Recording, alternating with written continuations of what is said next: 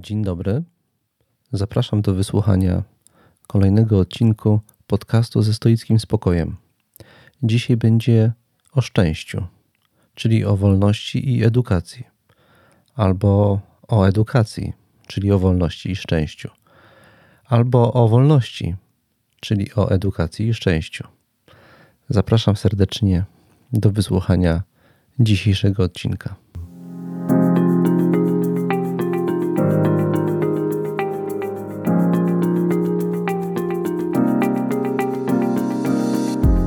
Mamy ograniczony wpływ na to, gdzie i pośród jakich ludzi żyjemy. Nie my decydujemy, co nam się codziennie przydarza. Od nas jednak zależy, jak to przyjmujemy i jakimi stajemy się ludźmi. Nazywam się Tomasz Mazur, jestem współczesnym praktykującym stoikiem i zapraszam do wysłuchania mojego podcastu ze stoickim spokojem.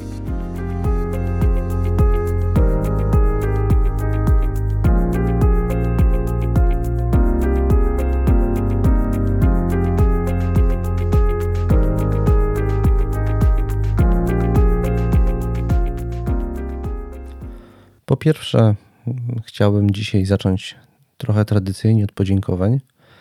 Dzisiaj ogólnie chciałem podziękować wszystkim słuchaczom, zwłaszcza tym, którzy na różne sposoby reagują na ten podcast, zgłaszając mi różne uwagi, pytania, a także przysyłając wyrazy uznania i wsparcia w kolejnym, w nagrywaniu kolejnych odcinków. Bardzo wszystkim za tę aktywność dziękuję. Ona istotnie motywuje mnie do dalszej pracy nad tym podcastem.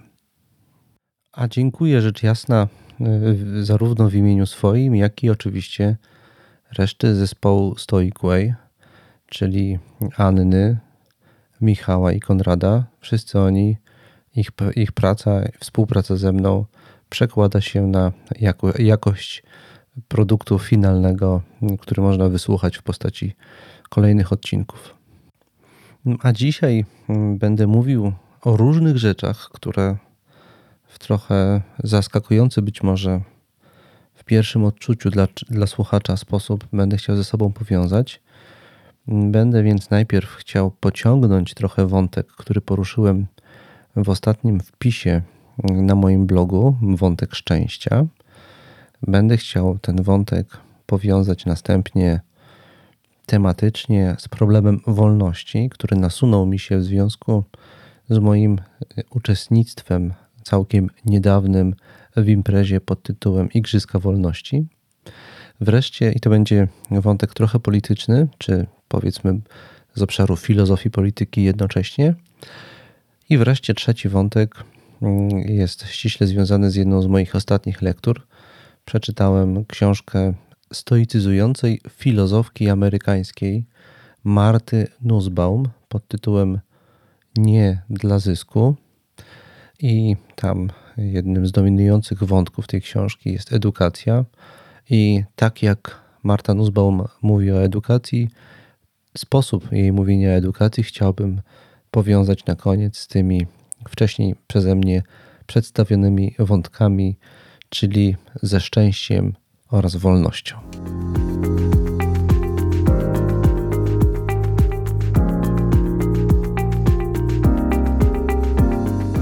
Zaczynam od tematu wolności, który już w punkcie wyjścia źródłowo wiąże się także z Igrzyskami Wolności, o których miałem mówić później.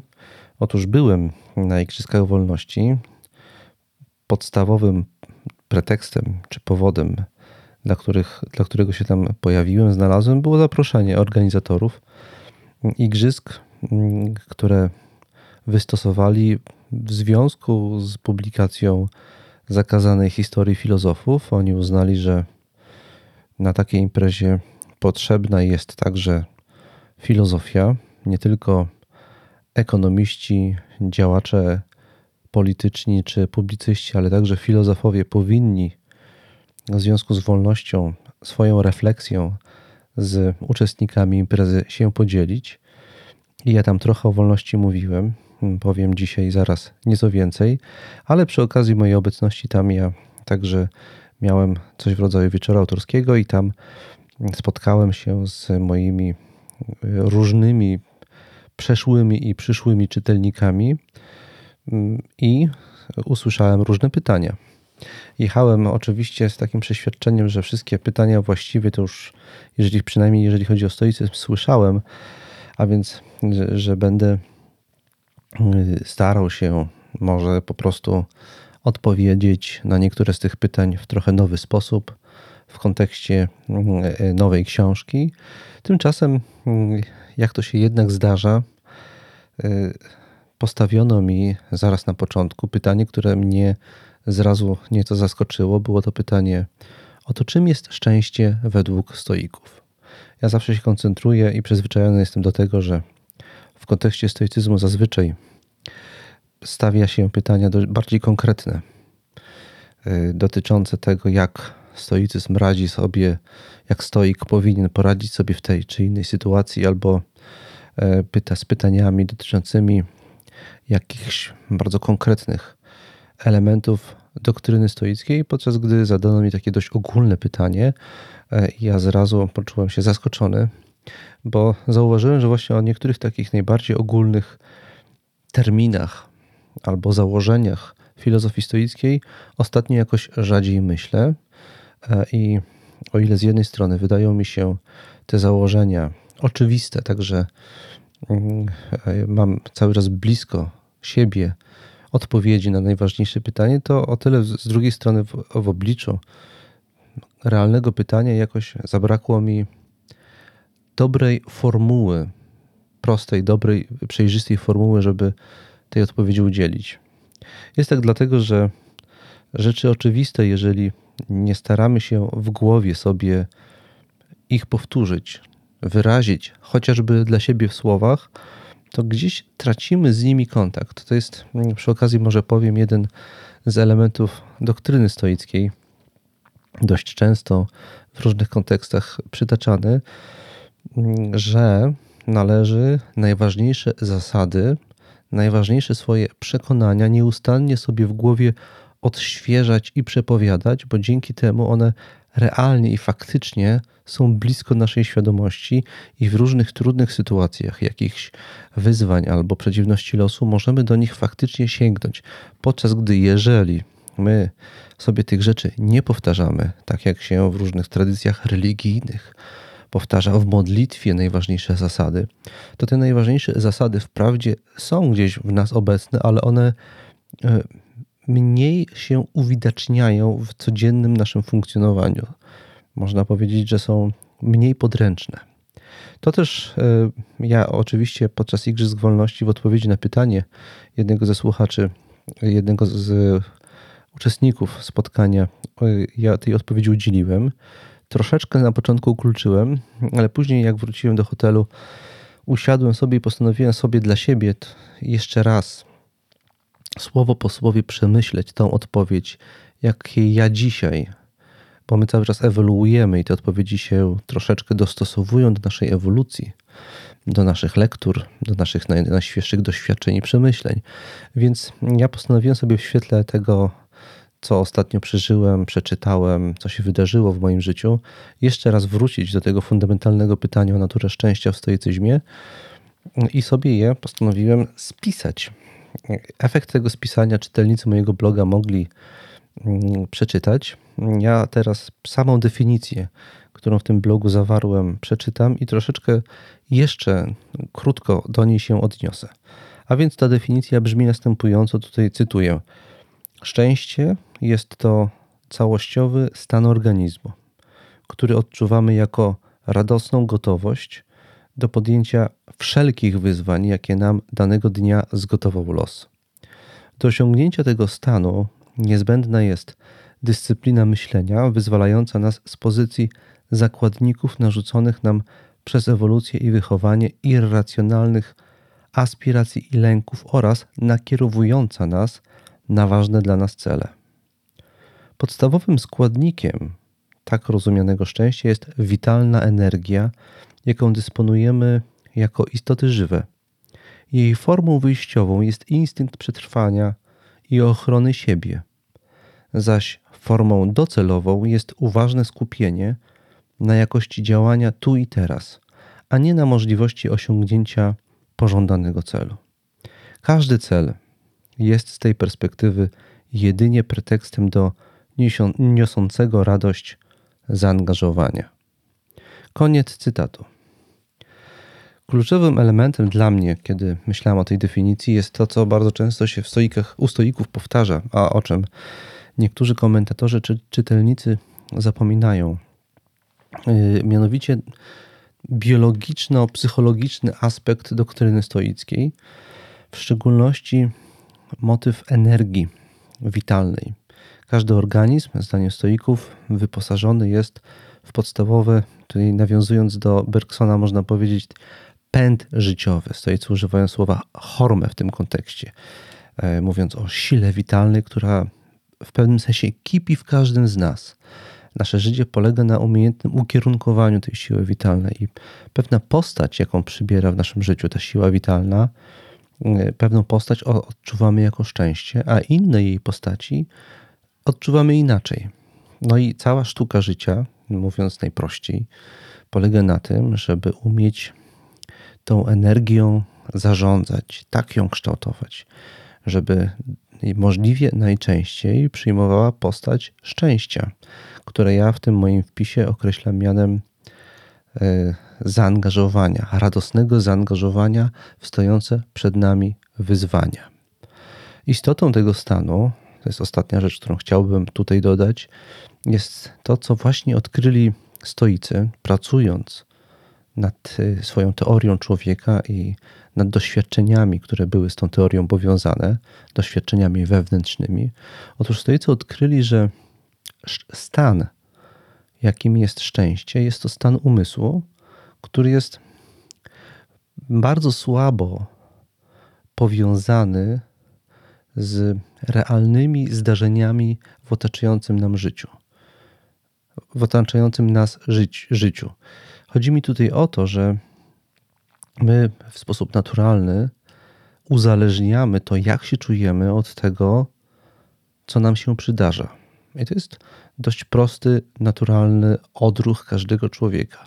Stoicy uważali, że jest to nawyk, który mamy kulturowo, czy powiedziałbym dzisiaj, oni jeszcze tego określenia nie używali, ewolucyjnie wykształcony w nas, podczas gdy możemy kształtować nasze doświadczenie szczęścia niemal zupełnie niezależnie od aktualnych wydarzeń w naszym życiu, albowiem nasza reakcja na to, co nam się przydarza, jest konsekwencją naszego stosunku do tego, co nam się przydarza, a nie odwrotnie.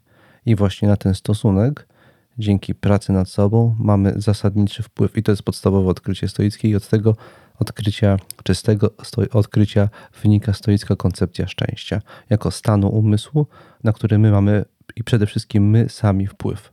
Jeżeli tego chcemy, jeżeli umiemy ten wpływ wywrzeć. No ale właśnie w ten sposób dochodzimy do drugiego kluczowego terminu dzisiejszego spotkania edukacji. Powiedziałem bowiem, jeżeli umiemy. Rzecz w tym, że kształtować samego siebie trzeba się nauczyć. To nie jest coś, co mamy dane z natury, z czym się urodziliśmy. Technika stoicka, filozofia stoicka, cała szkoła stoicka obliczona jest na wieloletni, systematyczny trening własnego charakteru, i trening własnej sztuki myślenia. Dzięki takiemu systematycznemu treningowi powoli zmieniamy cały szereg naszych poznawczych i behawioralnych nawyków, w efekcie czego stajemy się niezależni od okoliczności zewnętrznych, czyli, i tutaj przechodzę do trzeciego obiecanego terminu, e, stajemy się wolni. Albowiem wolność, zdaniem stoików, to, to, to przede wszystkim niezależność od okoliczności zewnętrznych w dążeniu do osiągnięcia spełnienia i szczęścia. Główny problem człowieka polega na tym, że człowieka historycznie człowieka z punktu widzenia kultury, w której funkcjonujemy dzisiaj, w której funkcjonujemy od wielu tysięcy lat. A więc główny problem polega na tym, zdaniem stoików, że uzależniamy swoje osiągnięcie szczęścia, które jest głównym celem człowieka. Głównym celem człowieka jest osiągnięcie szczęścia. Większość ludzi przede wszystkim do tego dąży i tym zaprząta sobie głowę. To, ale problem polega na tym, tak jak powiedziałem, że żeby osiągnąć szczęście, uzależniamy osiągnięcie szczęścia od celów, które co najmniej pośrednio, w bardzo dużym stopniu są uzależnione od okoliczności zewnętrznych naszego życia. Musimy coś osiągnąć, coś zdobyć, osiągnąć jakiś status w świecie e, zewnętrznym, materialnym, w świecie rzeczy niezależnych od, od nas, żeby to szczęście poczuć, żeby go realnie doświadczyć. Tak mamy to w naszej głowie skonstruowane. Otóż można powiedzieć, że praktyka stoicka polega na dekonstruowaniu tego, mm, e, tego modelu e, i polega na edukacji, która kreuje, rozwija, kształci w nas zupełnie nowy model myślenia o szczęściu. Model, który daje nam poczucie wolności, bo my przestajemy być zakładnikami zewnętrznych okoliczności albo zakładnikami ludzi, którzy są w stanie te okoliczności ułożyć po naszej myśli, ale żeby oni ułożyli po naszej myśli, my musimy coś dla nich zrobić, musimy być w jakiś sposób od, od nich zależni i z tego się właśnie bierze poczucie, doświadczenie zniewolenia, ograniczenia wolności. W dążeniu, w osiąganiu szczęścia uzależniamy się od woli innych ludzi oraz od zewnętrznych okoliczności naszego życia, a nie od nas samych.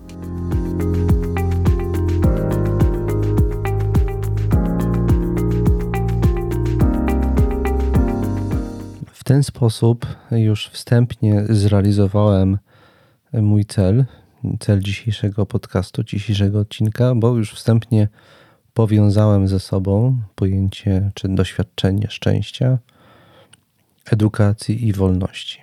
Te trzy obszary naszego życia, te trzy pojęcia, one się ze sobą ściśle wiążą.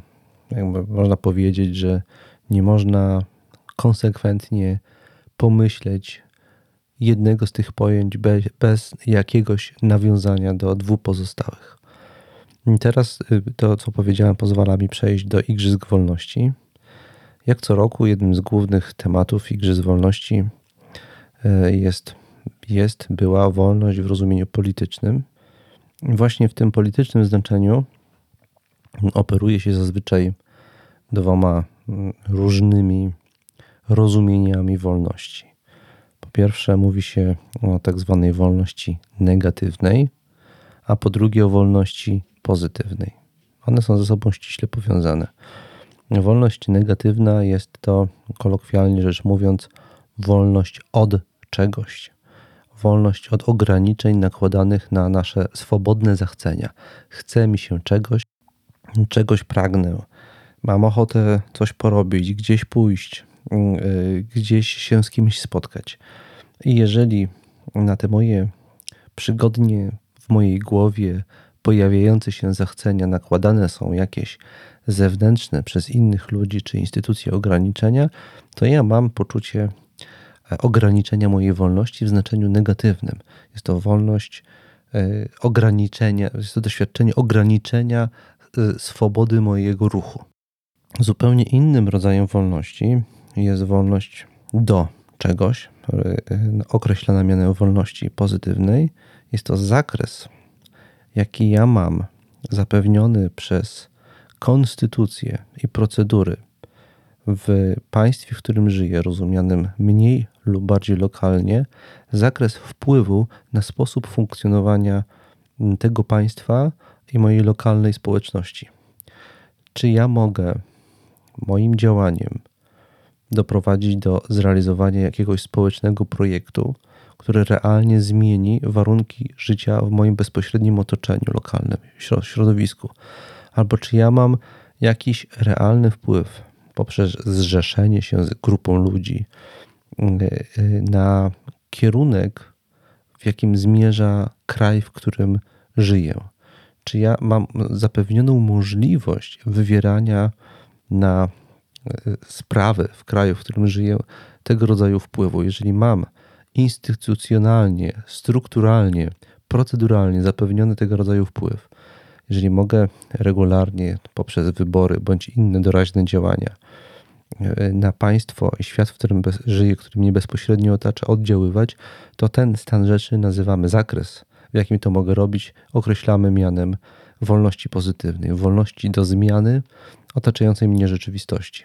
I teraz e, można w skrócie powiedzieć, że historia nowożytnego i współczesnego liberalizmu to jest historia walki o poszerzenie zakresu wolności pozytywnej. Natomiast historia problemów, jakie w nowożytności i współczesności mamy z różnego rodzaju e, autorytaryzmami i totalitaryzmami, jest to historia obietnic poszerzenia wolności negatywnej za cenę oddania czegoś z obszaru wolności pozytywnej.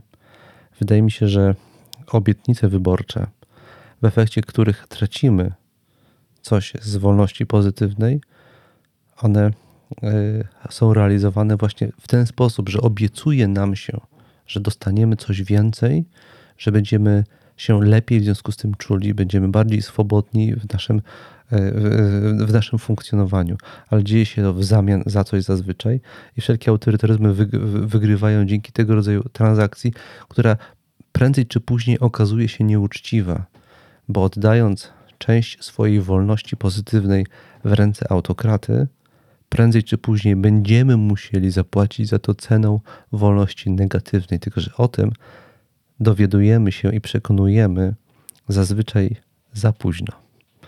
I moim zdaniem istota problemów, jakie mamy ze współczesnymi kryzysami demokracji i liberalizmu, to jest, to jest ona się zasadza w doświadczeniu krótkowzroczności, że nie potrafimy być wystarczająco przezorni, żeby przewidzieć żeby i zrozumieć mechanizmy, które prędzej czy później doprowadzą do tego, że zapłacimy cenę w postaci ograniczenia także wolności negatywnej.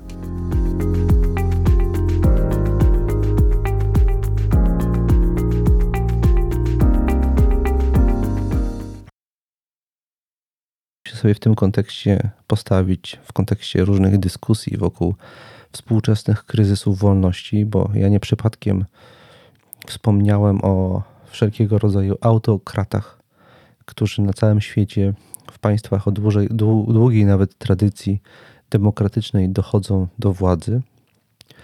Wspomniałem o tym dlatego, że jednym z, z kluczowych pytań jest to, dlaczego w tego rodzaju krajach i w świecie, w którym żyjemy, im się to udaje.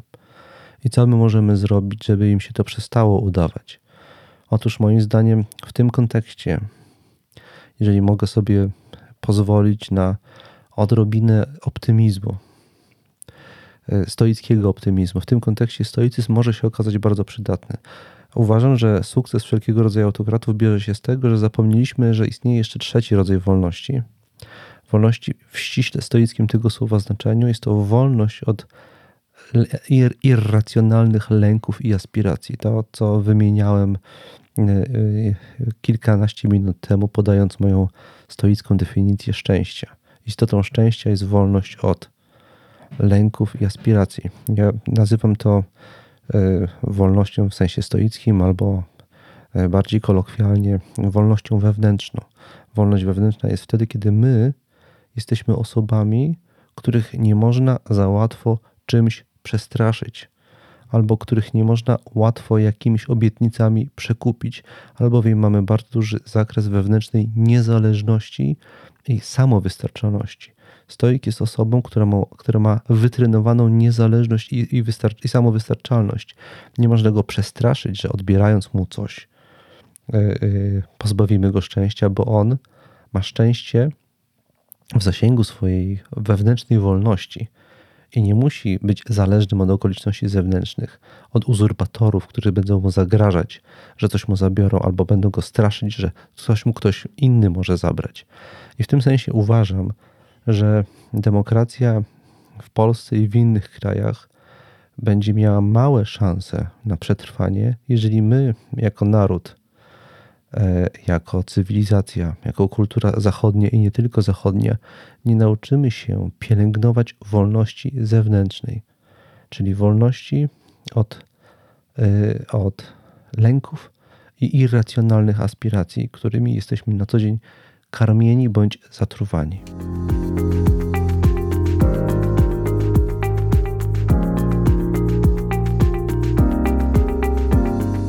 Ale znowuż nie zrobimy tego jednak i wracam do trzeciego z terminów, którego dzisiaj obiecałem często używać.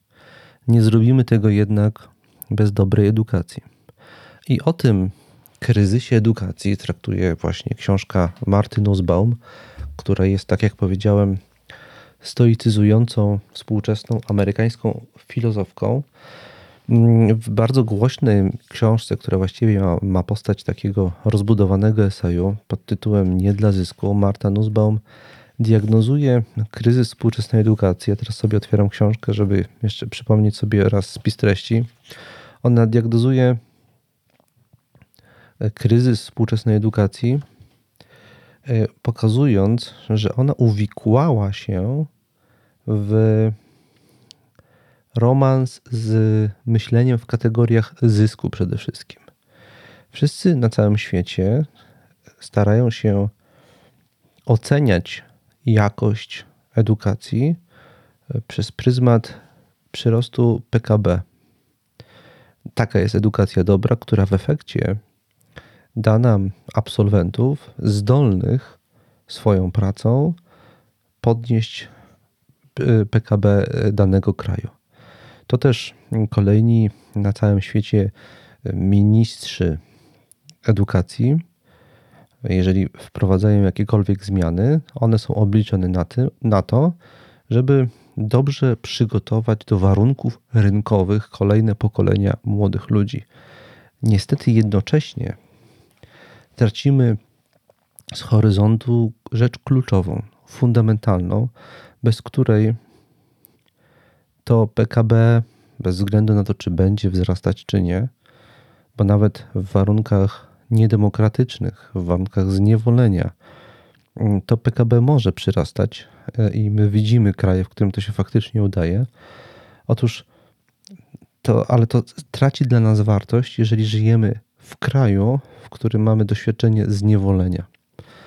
E, w kraju, w którym mm, panują niedemokratyczne procedury, w którym ludzie nie mają prawa głosu, w którym ludzie są zakładnikami lęków, strachów, w którym są w stosunku do siebie nawzajem nietolerancyjni, w którym nie umieją ze sobą rozmawiać i komunikować się i mm, negocjować różne doraźne konsensusy i porozumiewać się w imię tych konsensusów, i w którym nie umieją panować nad swoimi emocjami, nie umieją radzić sobie ze swoimi emocjami. A tych, tych właśnie rzeczy, zdaniem Nussbaum, nie uczy współczesna edukacja. Ona od tego w coraz większym stopniu odchodzi. Ja bardzo często spotykam się z tym, że pracodawcy, którzy już dostają tych bardzo wykształconych, fachowo w danej dziedzinie wykształconych absolwentów wszelkiego rodzaju współczesnych szkół, ci sami pracodawcy narzekają nieustannie na to, że młodzi ludzie trafiający do ich firm i rozpoczynający w nich karierę, nie tylko młodzi, starsi również, mają fundamentalne niedostatki, doświadczają fundamentalnych niedostatków w kluczowych obszarach, takich jak współpraca w grupie, komunikacja, radzenie sobie z emocjami. To są te podstawowe obszary, na które później oni muszą tracić bardzo dużo energii, żeby jakoś uczyć się wtórnie z nimi radzić, bo tego mm, do radzenia sobie z nimi nie, nie przygotowała nas, nas szkoła i cały czas nie przygotowuje. O tym jest przede wszystkim y, książka Nussbaum, że koncentrując się na zysku, na edukacji nastawionej przede wszystkim na zysk, mm, tracimy z pola widzenia fundament, dzięki, którym w ogóle może, dzięki któremu w ogóle może istnieć ten fenomen kulturowy i cywilizacyjny, jakim jest społeczeństwo demokratyczne, gwarantujące podstawowe wolności obywatelskie wszystkim ludziom, ale także społeczeństwo, w którym ludzie są dla siebie nawzajem tolerancyjni i, umożliwiający dojście do głosu każdej, najmniejszej nawet, najmniej znaczącej grupie. społecznej. I smutna konkluzja książki Nussbaum właściwie y, zawiera się w prostym zdaniu, które czytam na 25 stronie. Cytuję: Bez wsparcia ze strony odpowiednio wykształconych obywateli żadna demokracja nie może zachować stabilności. Ludzie, którzy nie myślą krytycznie, będą ulegali manipulacjom różnego rodzaju autokratów i, różnego, i naciskom różnego rodzaju władzy.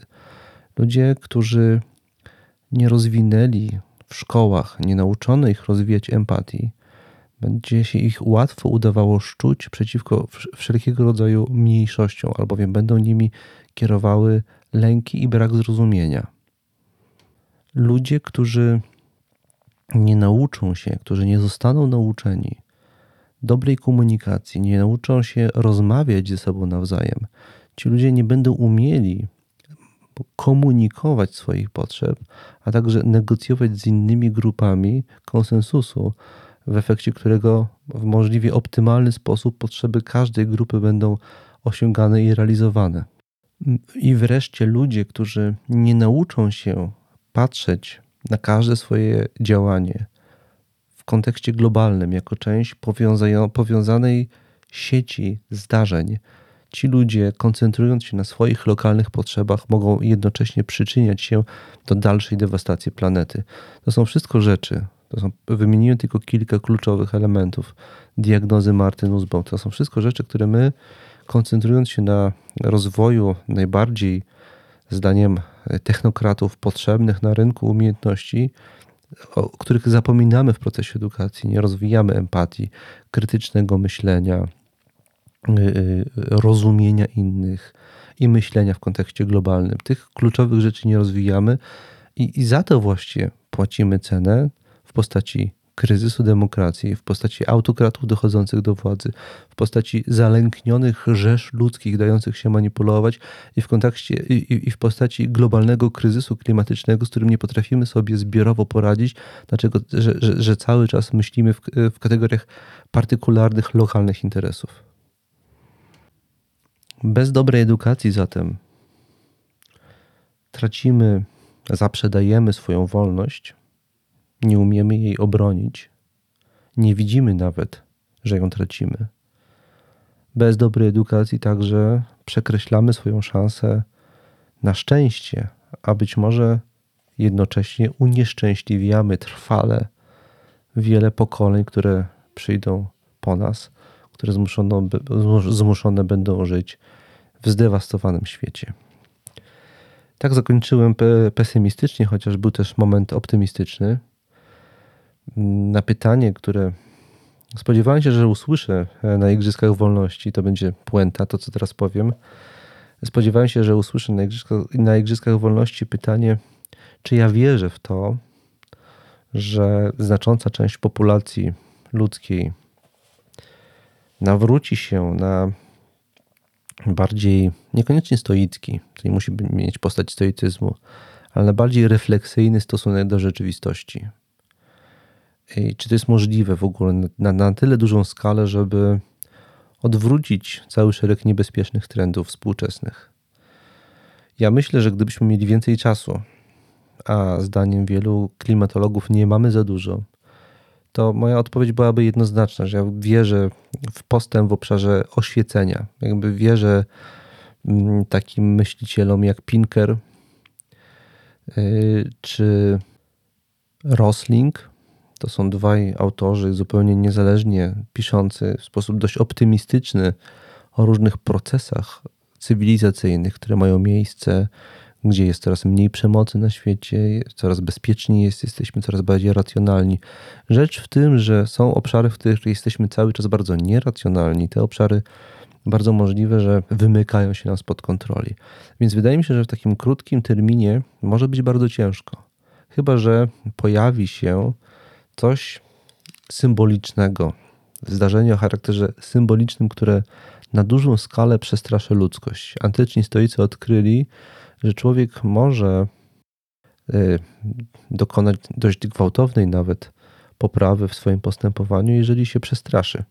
Przestraszy perspektywą konsekwencji, do których może jego emocjonalna niedojrzałość doprowadzić.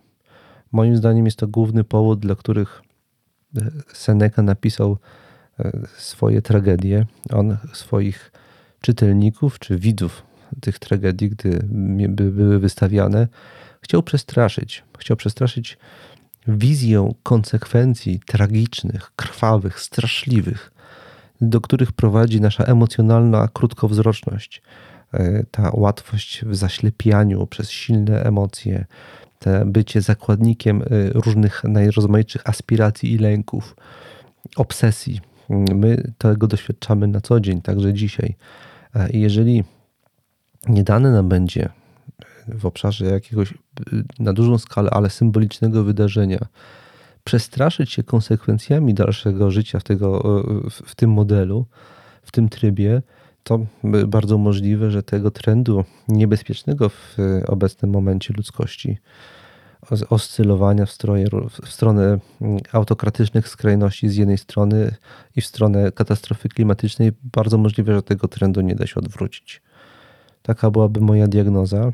Stoicyzm y, jest antidotum, ale mm, popularyzacja tej postawy y, jest bardzo stopniowa, bardzo długotrwała, bardzo czasochłonna, a na to być może już nie mamy czasu, chyba że ludzkość się przestraszy i wtedy realnie się zmieni. Tak myślę o świecie dzisiaj i o powiązaniu tych trzech obszarów wolności, szczęścia i edukacji. A za wysłuchanie dzisiejszego odcinka e, bardzo dziękuję i zapraszam do e, słuchania następnych. Także zapraszam serdecznie do mm, czytania książki Zakazana historia filozofów, gdzie jest trochę o stoicyzmie, a więcej o filozofii. Jest to zachęta do bycia bardziej refleksyjnym na co dzień. Ta, ta książka jako całość tak jest skonstruowana.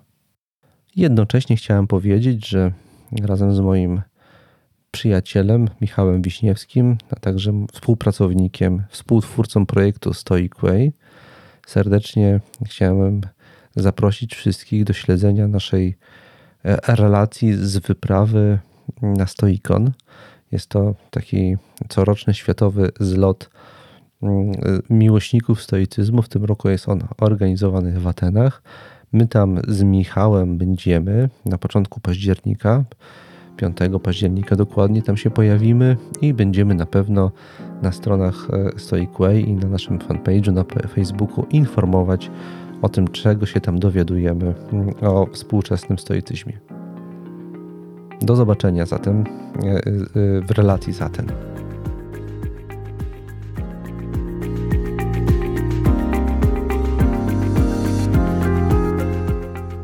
Natura obdarzyła człowieka niezwykłymi możliwościami kształtowania własnej postawy i charakteru. Zamiast cierpieć i złorzeczyć, możemy nauczyć się przyjmować wszystko ze stoickim spokojem i czerpać radość z każdej chwili.